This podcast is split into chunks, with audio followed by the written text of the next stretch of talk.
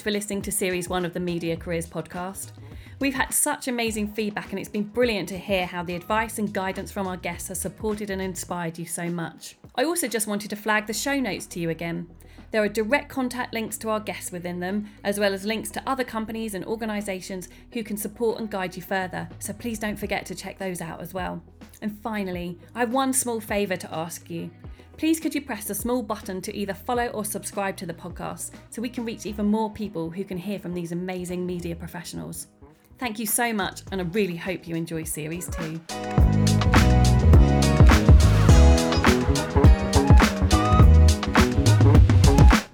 Jasmin John started her career in the media industry at the Brit School in 2010. She studied creative media production before taking up a place at Ravensbourne University, where she gained a degree in digital film production. After graduating in 2017, she has taken on a series of roles from working with the BFI Academy in Manchester through to gaining recognition as one to watch at the Edinburgh TV Festival this year.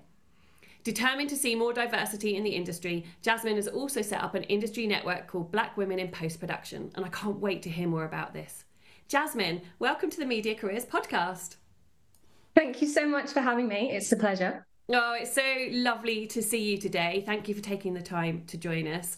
Now, before we started recording, we were talking about what is a tradition on this podcast of the first question, which is what you were like as a young person. And you were saying you you've had lots of thoughts about that. So it would be great if you could share them with us. Yeah, absolutely. So as a child, I was very shy. I was very quiet and I was very introverted. But I loved school and I loved learning, and I still do. I love learning new things. But I was the kid that begged to go to school even if I was poorly, I was like, "Mum, I've got to go to school, I've got to learn." Um, and my my favorite subject was English. My favorite hobby was reading. I was such a bookworm. I still am. And my favorite authors were Jacqueline Wilson and Malorie Blackman. Um, I remember Malorie came to the Brit School. She did like a book signing, and I was so excited. I've still got the picture, I've still got the signed book. but I've always loved stories and storytelling. So uh, when I was thinking about kind of answering this question, uh, it makes a lot of sense to me now that I've fallen in love with offline editing um, and the crafting of the narrative and storytelling.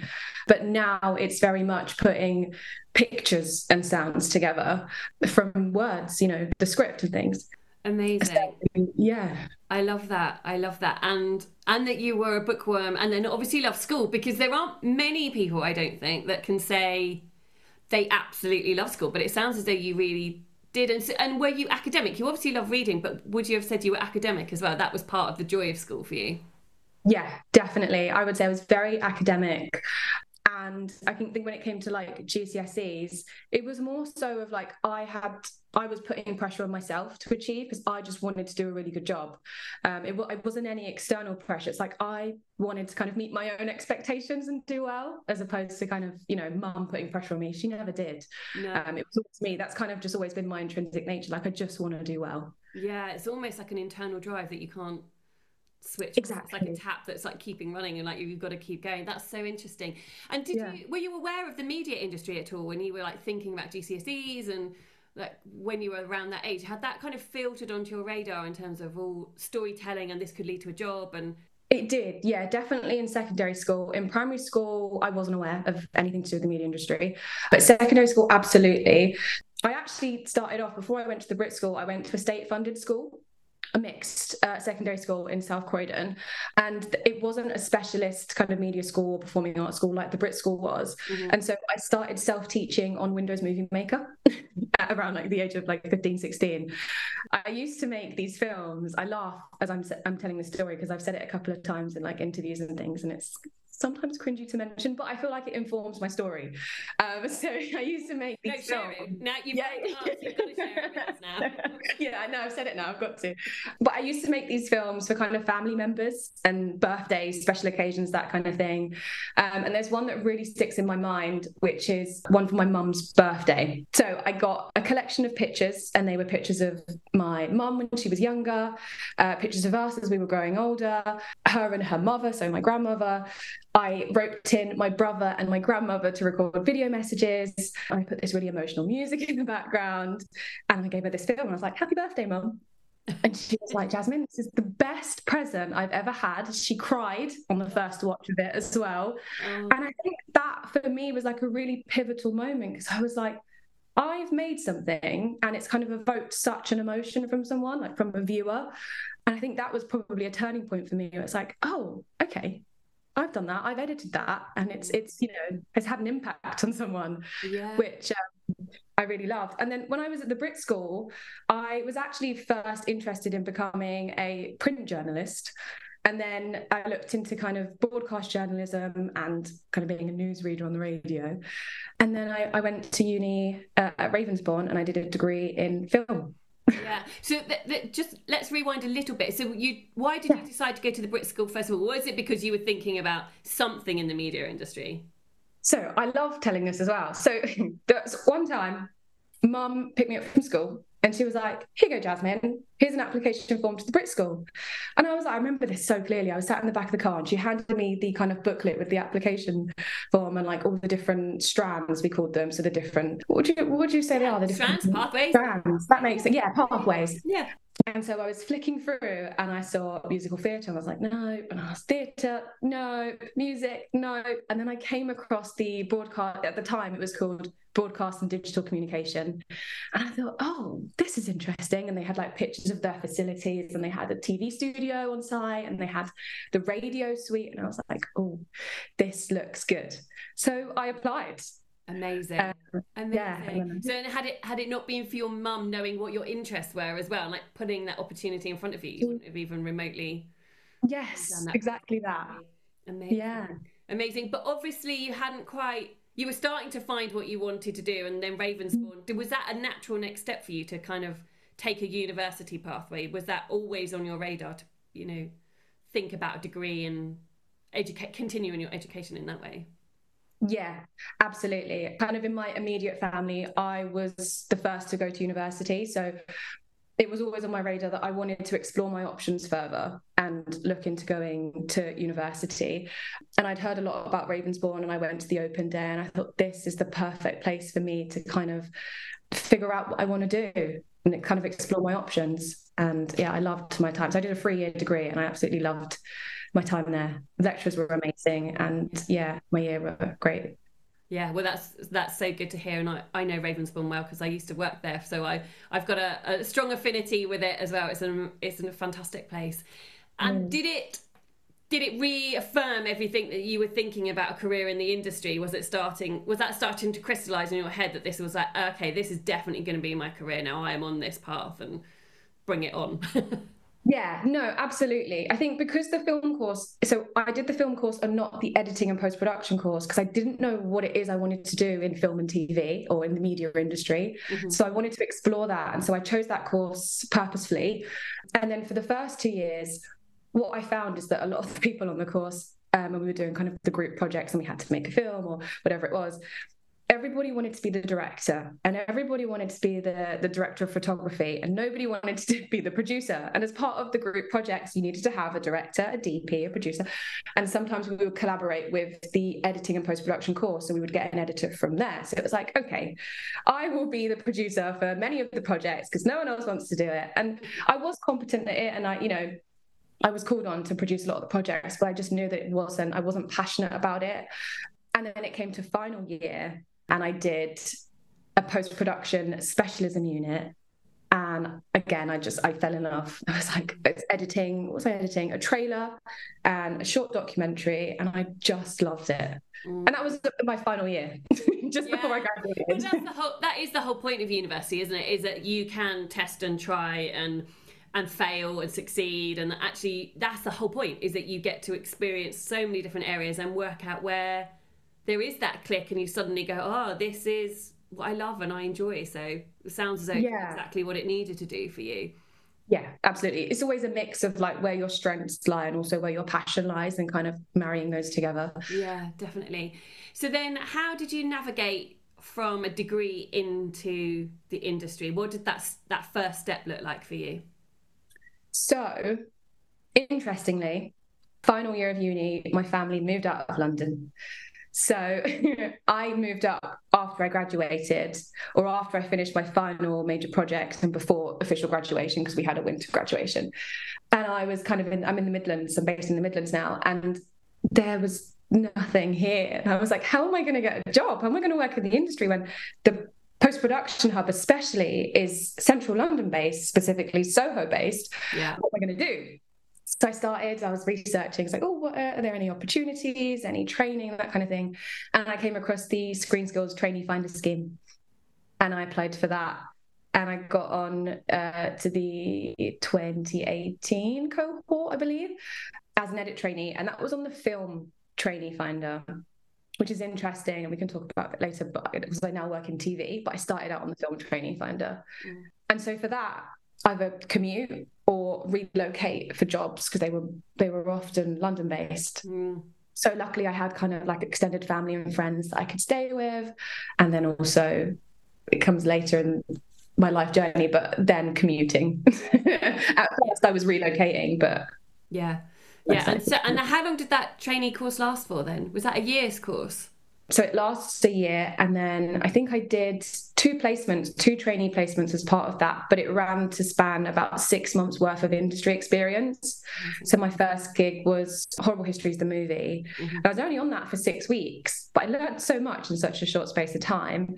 And then my second trainee gig was on um, an ITV drama, high end TV scripted. Nice. Okay, and were you starting to think that this is this is definitely where my career is going to go? I know you you obviously switched to TV, but did it feel as though you were starting to solidify your pathway in terms of going into editing and thinking and building your connections? Did it kind of provide all that groundwork for you? Yes, absolutely. I, I have like these really fond memories of my very first placement because I was so excited to be like, I'm working on Horrible Histories, the movie. Like yeah. I used to watch Horrible Histories as a child, um, and now I'm working on the feature film of it. And I'm like, this is amazing. This is, you know, people think about working in film and TV as being like so glamorous. I was like, this is so glamorous. and I was literally just a trainee in the office, like learning with my first assistant editor how to assist. But I just loved it. And the editor, Nigel Williams, he was incredible because he would say to me, Jasmin, pop into my office whenever you want and come and watch me edit. Amazing. And yeah, and it was just like that's an incredible way to learn because I'm watching the master at work and I'm getting to learn all of the kind of tips and tricks of how to use Avid. My first trainee gig, Carrie, I didn't know how to use Avid. at uni, no, at uni we had a subscription to uh, Premiere.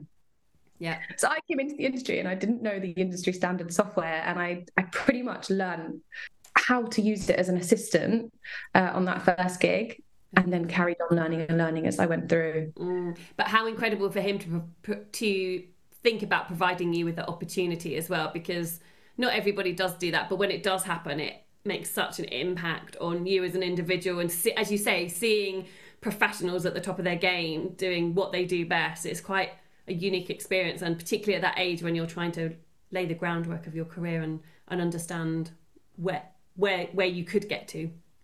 Yeah, exactly that. And i also remember nigel uh, so i was kind of informed before taking my first trainee job like what will they expect of me? What do i need to do? And it's like be ready to make teas and coffees and do lunch runs.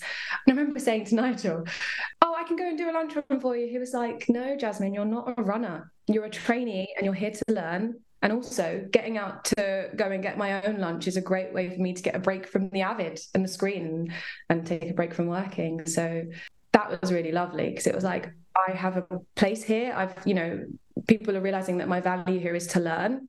I'm going to get a lot of value out of learning and, yeah. and being in that kind of trainee mindset. So mm. There's that was theme really great. of learning here, isn't there? Definitely. Like absolutely. yeah. yeah, absolutely. I love it. so then you finish your traineeship, and then what does that next step look like for you in terms of getting your first your first job? Yeah, as I mentioned, my second trainee gig was on Wild Bill, ITV drama. Um, so that's when I stepped into TV, and it happened again by chance, I guess, because that year, all of the high end TV edit trainees were taken up on jobs.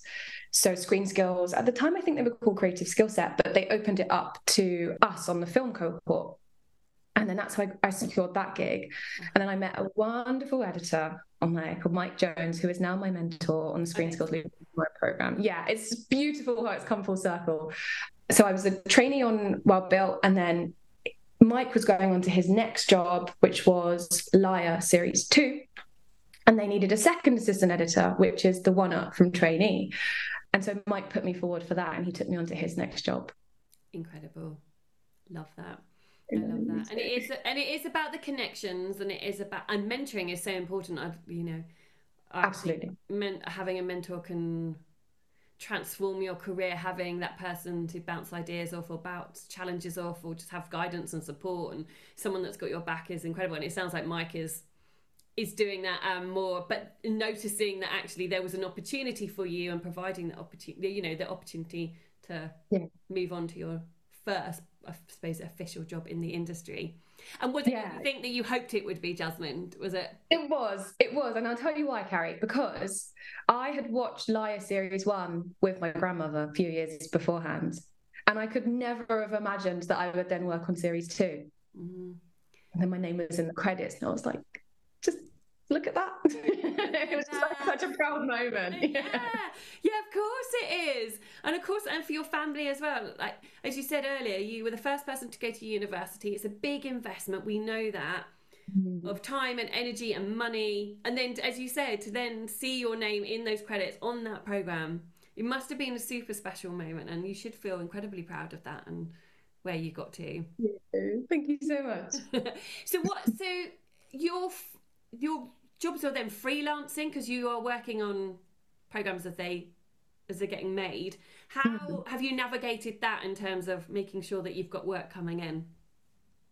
So, when I started out to trainee level, and this was kind of something I considered as well. I was coming out of like a retail job where I had that stable income. I knew what my paycheck was going to be every single month. And then I got onto the trainee finder scheme and I was like, I have to quit my stable job to take this opportunity and not know what's going to come after that.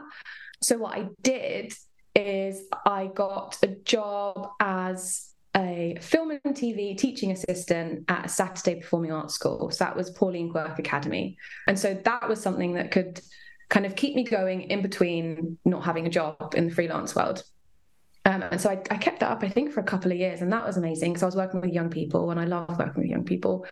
And I was still immersed in the film and TV world, just in a different way, teaching. Um, I think PQA does covers four four years old up to 18 years old so that's like yeah an amazing age range and so i did that and it was like a supplemental income and then as I was just building my network, building my contacts, going from placement to placement and job to job, I, I guess work just started to come in. It started to trickle in, and people started to know that I was on their radar and that I was available and I was working my way up the ranks and that they could hire me. So it got it definitely got easier as time went on and it was less about having a supplemental income, a secondary income to keep me going. But at the start I definitely did need that because I was also yeah terrified of being out of work and not having any money yeah yeah yeah absolutely and the thing that strikes me about that is the dedication to the cause that actually you wanted a job in the industry but understanding that as you said as you said that you need that you need that income as well and working incredibly hard jasmin you were working on a traineeship program and then obviously taking jobs but then running a saturday job as well that seems so you were fully committed to making your dreams of a job in the industry come alive and we're prepared awesome. to work really hard to do that. So all credit to yeah. you for balancing all of that out because that seems like a lot. Thank you. I think it, I think it helps that I just enjoyed both. I enjoyed doing my traineeships and I enjoyed my Saturday job as well. So that helped me get through it when times were hard. Yeah. Um, you know, and I was really tired and and things. And a lot of people were like, Desmond, I don't know how you're doing it. It's like I also don't know, but also I do know because I know that it's the passion that's keeping me going. Are you based in TV now? Is that the way that the work, most of your work is coming in, or do you flip between TV and film? Yeah, so I I am mainly TV. Interestingly, my most recent credit is um, editor on episode two of McDonald and Dodds series four. Now, that is a 90 minute episode. So, interestingly, it's like a, a film almost um, in the sense of kind of the running time. And being that it's my first credit, it's like, well, I could dabble in film and TV. I don't know if we hear of it often or often enough that it's completely transferable in terms of the skills to work in TV and work in film. But I also cut short films, kind of in the independent world. So kind of BFI funded short films and independent projects. So I do dabble between the two mm. quite a bit, and that's quite nice. Yeah, I think it is. And I think that's happening more and more. I think probably 20 30 years ago there was quite a rigid structure and you were either in tv or you were in film but i think that mm-hmm. merger of skills because they are so transferable i think is happening more and more. So that doesn't surprise me that you're kind of dabbling in a bit of both. It kind of yeah. feels feels probably natural that you're doing that. And mm-hmm. jasmin i've not really asked you but tell tell us what your job actually is. I even asked that question. So tell us what are you, what what are you actually doing on tv programs now? So just as i mentioned i'm fully fledged editor now. Fully um, fledged editor, fully fledged editor now. What's your title? but I mean, I like I said, I have been cutting short films, so I've kind of always been an editor. Yeah. Maybe fully fledged TV editor. Now I've got my first TV editor credit, perhaps. But before my most recent editor credit, I was assembly editor on Boiling Point the TV series with BBC. Mm-hmm. And then prior to that, I have just a number of assistant editor credits. So editor's always been in there in some form. But yeah, now film and TV editor. Yeah, fully fledged. Brackets. That's the title we're going for, Jasmin. I love that. Um, amazing. And Jasmin, you had quite a significant event happen earlier this year when you were recognised as one to watch at the Edinburgh TV Festival. Congratulations.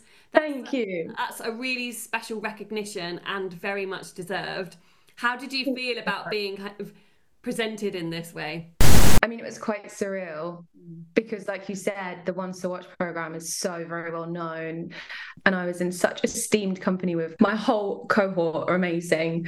Um, and I've made some incredible friends as part of that.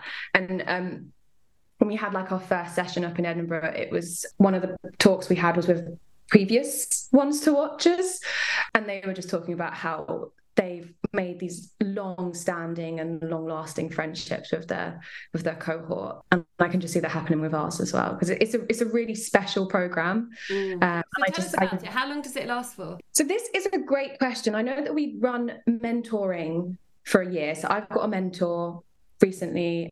We've been matched, and then I have two mentees from the network, and I believe that runs for a year officially. Mm-hmm. and then of course if we kind of you know decide that we want to maintain our our kind of connection and our r- rapport and relationship that we build then that can just go on for as long as we'd like. Mm. i'm um, sure it will as well. I'm sure mm, i've always found that with mentoring when i've had kind of mentees in the past and when i've had mentors in the past and it just you know you build that relationship and then you just find that you stay in contact. And it's always like, even if you don't meet up as regularly as you did as part of the official program, you're still doing check ins. Hey, how are you? How's it been? Let me know what you've been up to. And I, yeah, I love that. Yeah. Well, and, and it's really important, as I think we said earlier, just having those connections that you can have a WhatsApp with going, oh, I've had a terrible day, I've had a most amazing day, whatever it happens to be. I think mm. having that community that you can talk to is really critical and say, yeah. well, congratulations, you're right. It's a very prestigious program and and putting a spotlight on brilliant talent. So I can't wait to see the how you progress through your career and after that after that finishes later next year. Thank um, you. So Jasmin, we, we're coming to the end of the podcast, but before we go, I've got a few other questions for you. I'd love to know what you love about the industry now. You obviously went to the Brit School and to Ravensbourne, you had this pathway into the sector, but what are you loving about it now that you're kind of fully fledged and, and in it? I think the main thing for me is I love meeting and working with new people. And I think the best thing about what's happening in the industry right now, and I guess it's informed from my work with what I do with the Black Women in Post Production Network, is how it's changing mm. and how much it's changed since I first started out. So I'm loving the fact that now there's a real push for diversity, and that off the back of the last podcast episode, be a podcast, it was a panel discussion with the all black female assistant editing team from Netflix drama Everything Now. And that was myself and then two friends and colleagues of mine, um, my co first assistant and a second assistant editor. And we were just talking about how we kind of built our own little community within that whilst working on that job and what that meant for us because we had never worked in a similar dynamic before. And it was just incredibly special. Just really excited to see more of that going forward. Yeah here here i couldn't agree with you more. And and all credit to you for setting up the Black Women in Post Production community as well. I think it's very much needed and we still need more representation, that is for sure, and seeing more diversity in the industry. But you're absolutely right. We good steps are being taken, that is for sure. And the conversation has changed dramatically in the last 10 years. But I think the community and network that you're building through Black women in post production is going to make a huge difference as well. So, again, I can't wait to see that community grow and to see how you know what a force of for good that that's going to create within the industry. So um, tell us if anybody's interested, how do they get involved with Black Women in Post Production? What what do they need to do? Yeah, so follow us on Instagram. It's at BWIPP Network. That's where we post most of our stuff. In fact, we're, we're dropping the photos from our very first networking event that happened in Soho on Tuesday nights, a couple nights ago. So yeah, follow us on Instagram. Also, our website is bwipp bwipp.co.uk. So it's two P's on the end. And then if you want to reach out to us, it's hello at bwipp.co.uk. Those are our free. Yeah. yeah, perfect. Thank you. And I'll make sure I share them on the show notes as well for the podcast. I Thank think you. it's, as I said, it's such an important initiative, and I'm I'm really excited about the potential of that, and as I said, changing the diversity of the industry. So, fantastic. Well, yeah, we are. Yeah, very good. So, uh, uh, just in in wrapping up, Jasmin, what advice would you give to anyone looking to get a job in the industry? Whether they're a young person or somebody that's looking to get into the industry who are a bit older, how do they start to navigate a path, and particularly into an editing role mm. like, like that, like you're in? So, one thing I always say, and we've obviously mentioned it before, is about getting a mentor, finding someone and it doesn't have to be in an official capacity it doesn't have to be on a mentoring program or some sort of scheme. It's just find someone that's maybe 3 or 5 years ahead of you that's doing what you want to do and reach out to them. And it could just be a virtual chat it could be a zoom it could be let's meet for a coffee in Soho wherever and just ask them for for advice I get quite a few like messages and emails and DMs and things asking for advice, and I'm always happy to share my career journey, to offer advice, and you know, help in any way I can. So I feel like, yeah, if you kind of put yourself out there, put yourself out on people's radars, then yeah, you, you never know what will come of it. Yeah, yeah, totally. And I think, and I think that's right. I think we assume that it's it's not polite to message people or to ask for help when actually, in my experience 99% of the time, everybody is more than willing to give up you know 15 minutes half an hour of their time to have a chat with you or to support you or to guide you or to introduce you to someone. And the one percent that can't are just so busy that they, they just can't manage at the time but they'll probably put, put, put you onto somebody else that can have a conversation with you. So uh, I think we always fear it's a bit of fear isn't it? And particularly if you're new to the industry or you don't know the industry very well it can feel I'm sure like there's too many barriers in the way but absolutely i think you know we've got platforms now that like linkedin that can break down those barriers in terms of communication so. Yeah definitely. And then the other thing i'd say is network because um, we know that the industry is run through networks but don't always think of it as like the most daunting thing. I know it's a strange concept to have a room full of strangers and you go and introduce yourself hi i'm so and so and this is what i do and also please hire me i'm available. But i think it's, it's important to kind of realize that networking doesn't always have to be networking drinks in soho. There are other ways like we've mentioned to reach out to people to utilize and leverage social media.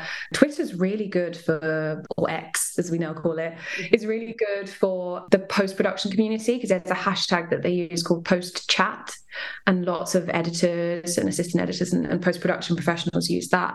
So it's kind of finding those ways to network as well. Yeah, that's a really that's a really good top tip.